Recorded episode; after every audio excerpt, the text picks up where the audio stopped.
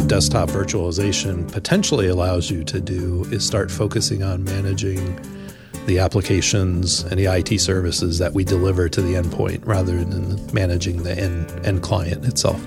Hi, welcome to Inside IT from the technology experts at Intel's own IT organization. Today, desktop virtualization. Well, clearly the IT organization is in the midst of a transition. From an organization that sort of filled out orders with one size fits all solutions and answered calls when that solution didn't quite fit, to an organization that needs to be forward thinking, agile, and to play a much more central role in the business at hand.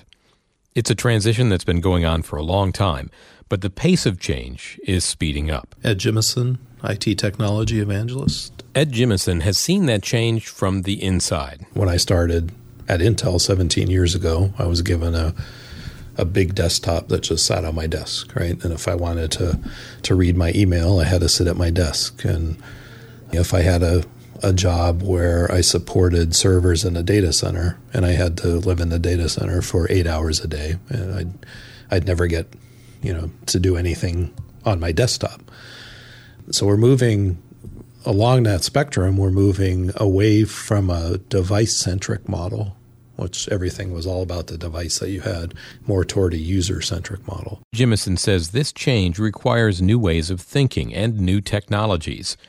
Desktop virtualization is one of those technologies. It's a collection of techniques, including streaming, remoting, virtualizing, and layering. It's designed to give IT more control over the client platform while addressing end users' increasing desire for more flexibility and greater choice in devices and applications. So, virtualization effectively allows you to abstract the applications, the data, even potentially the operating system from the from the endpoint device to the point where now you can physically move information around from device to device, right? And and have that done in a seamless fashion.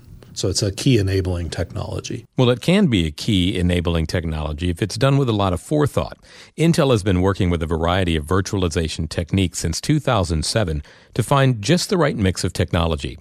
Jimison says when creating a solution, first make sure you know what you're trying to solve. You may deploy multiple technologies that solve different problems for different people. So it's really imperative to understand what your customer base looks like and how it's cut up and what their tasks are and what the problems are that they're facing and you're trying to solve for them. You may not solve the same problem for a help desk that you would for a sales and marketing professional who's on the road 90% of his time. So, know your customer, sure, but IT needs to take a good look at itself too. One of the things we're struggling with uh, in Intel IT is how do we break up our existing client build, which is kind of this big behemoth that encompasses the OS and all the applications that anybody would ever need.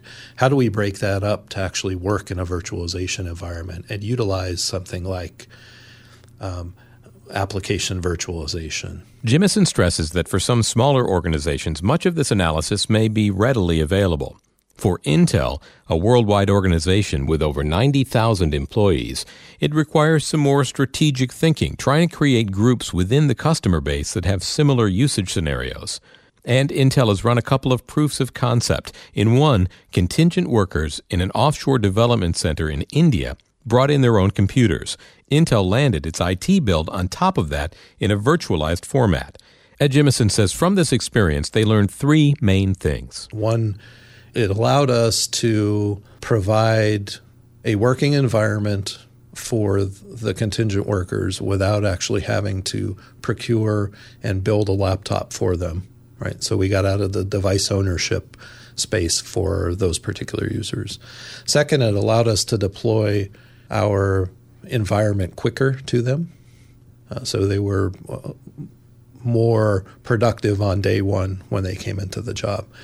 And three, when their contract was over, we simply turned the virtualized environment off at that point, right? So we could effectively take it away from them very easily. So even though it was integrated on their own personal platforms, we could basically send it a poison pill and disable it, um, and then they had no access to it anymore. Another possible use of desktop virtualization technology has to do with the companion device. Intel is testing this out with tablet computers that can access desktop information from a user's main computer. So you have to run to a meeting. Just grab your tablet and know you essentially have your laptop or desktop computer with you in a virtualized form. Jimison says with the complexity of possible solutions and individual needs that must be addressed by IT, desktop virtualization can present a real challenge. You're bringing in new vendors. You have to have the talent that could do integration of multiple products. You have to have people that understand the network impact, the client impact, the server data center impact. Um, it takes a, a company that's willing to, you know, work hard to solve the problem. But it's clear Ed Jimison likes the challenges and he knows there are more to come. The state of desktop virtualization really still is in its infancy right now. It's really evolving. It's only started to pick up over the past couple of years, right? Um, if you compare it to server virtualization, which is, has been around a lot longer. Um, part of the challenge is how do we turn sort of these um, emerging technologies into a real uh, service that IT can deploy.